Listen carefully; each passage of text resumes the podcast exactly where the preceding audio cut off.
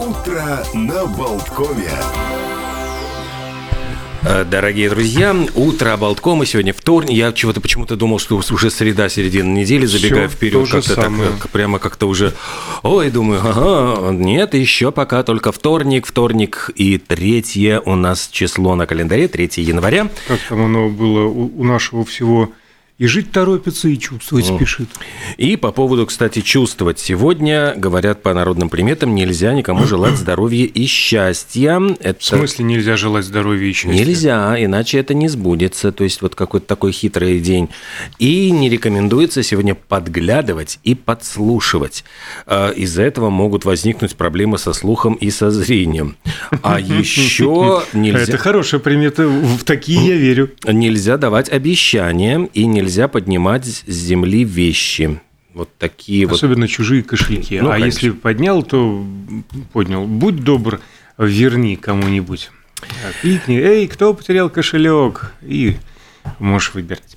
А сегодня странно, вроде как уже второй рабочий день, должны были раскачаться потихонечку, ну хотя бы симулировать э, эту, эту энергичность, так сказать. Мгм. Но праздник сонного дня отмечается, тем не менее, именно сегодня. Э, Вроде бы казалось, уже и Новый год мы отметили, а тем не менее День бенгальских искр и гирляндных огней. Э, Вот отмечается тоже такой любопытный праздник. Обязательно там какой-то бенгальский огонечек нужно сегодня зажечь. Да, есть э, легенда такая, как появилась елочная гирлянда. Ну, во-первых, вообще, в принципе, бенгальские огни появились в V-VI веке в южной части Азии. Э, Для религиозных церемоний они были использованы. В XVI веке бенгальские огни добрались до Европы, использовались при развлечениях и различных освещениях, конечно же. Ну, и в наше время стали неотъемлемым символом новогодних праздников. Так вот, что про елочную гирлянду нам говорят легенды. Когда на свет появился младенец Иисус, пальма, маслина и ель собрались, чтобы его поздравить.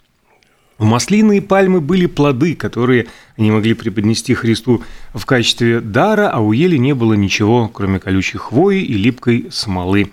Маслина и пальма высмеяли ель, за происходящим наблюдал ангел, он жалился над скромной елочкой, махнул рукой, и с неба на колючей ветке опустилась звезда, рассыпавшись по всему дереву множеством ярких огней. Именно к веселым звездным огонькам и потянулся руками младенец Иисус. Ишь, как Откуда они там ель взяли? Не до конца понятно. Кстати, э, идея первой электрической гирлянды пришла, э, при- пришля, пришла в в голову американскому телеграфисту Ральфу Моррису, а, потому что с начала 19 века, с 1800-х годов, на телефонных пультах использовали нити небольших сигнальных электрических ламп. И такими нитями а, Моррис догадался украшать новогоднюю елку. Но все-таки авторство электрической гирлянды приписывают э, и помощнику знаменитого изобретателя Томаса Эдисона Эдварду Джонсону. Он в 1882 году раскрасил в красный, синий и белые цвета, э, цвета Франции, скажем так, или Нидерландов, или еще есть страны с такими же флагами, 80 маленьких электрических ламп и соединил их вместе. Но все это а, ни- никого не заинтересовало, потому что гирлянды изготавливались вручную, а шарики э, для ламп выдували тоже ну, вручную, наверное, нельзя сказать, самогубно, а, э, и также самим приходилось раскрашивать. В общем, гирлянда еще много десятилетий ждала своего часа.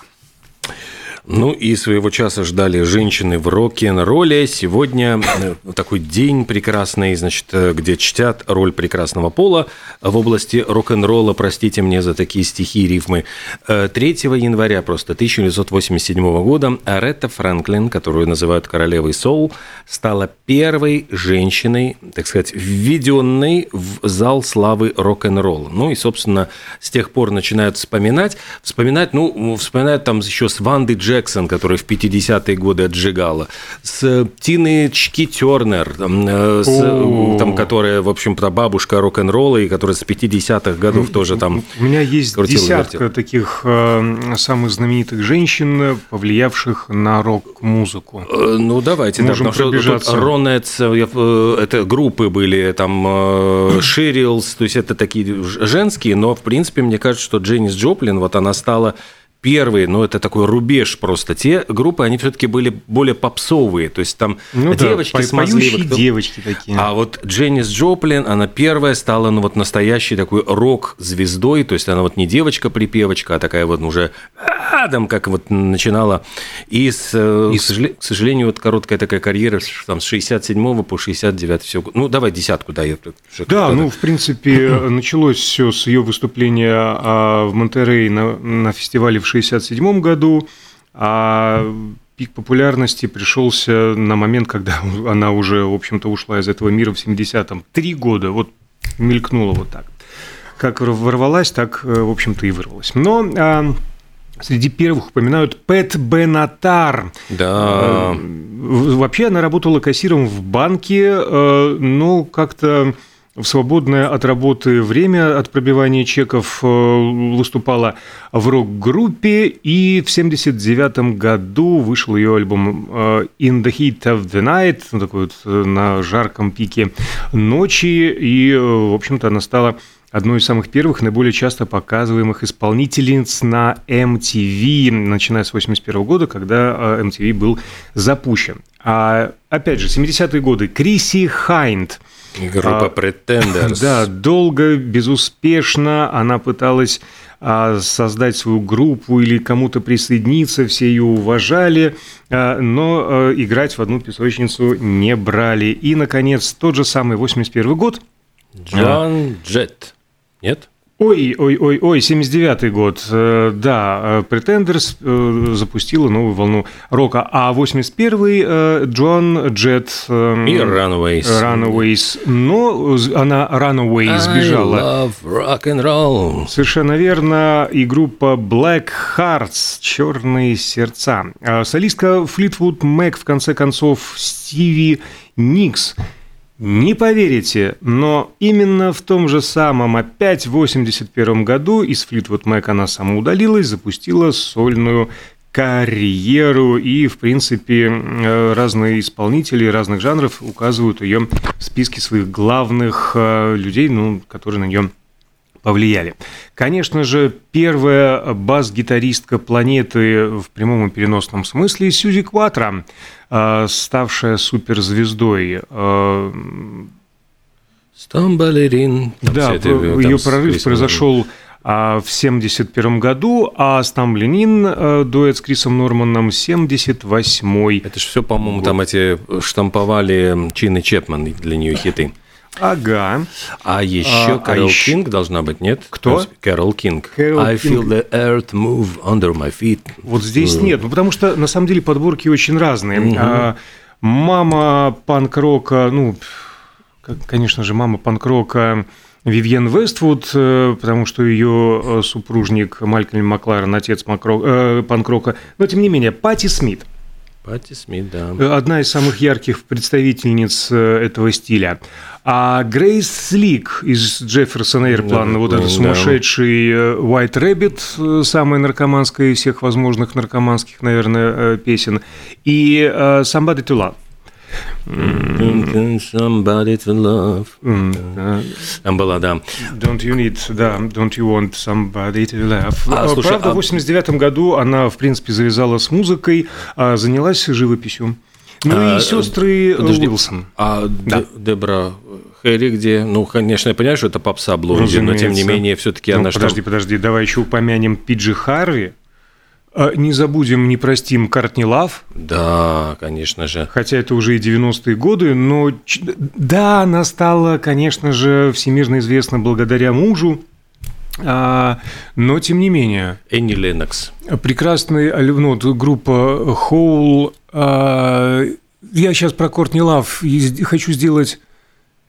Ветер пел.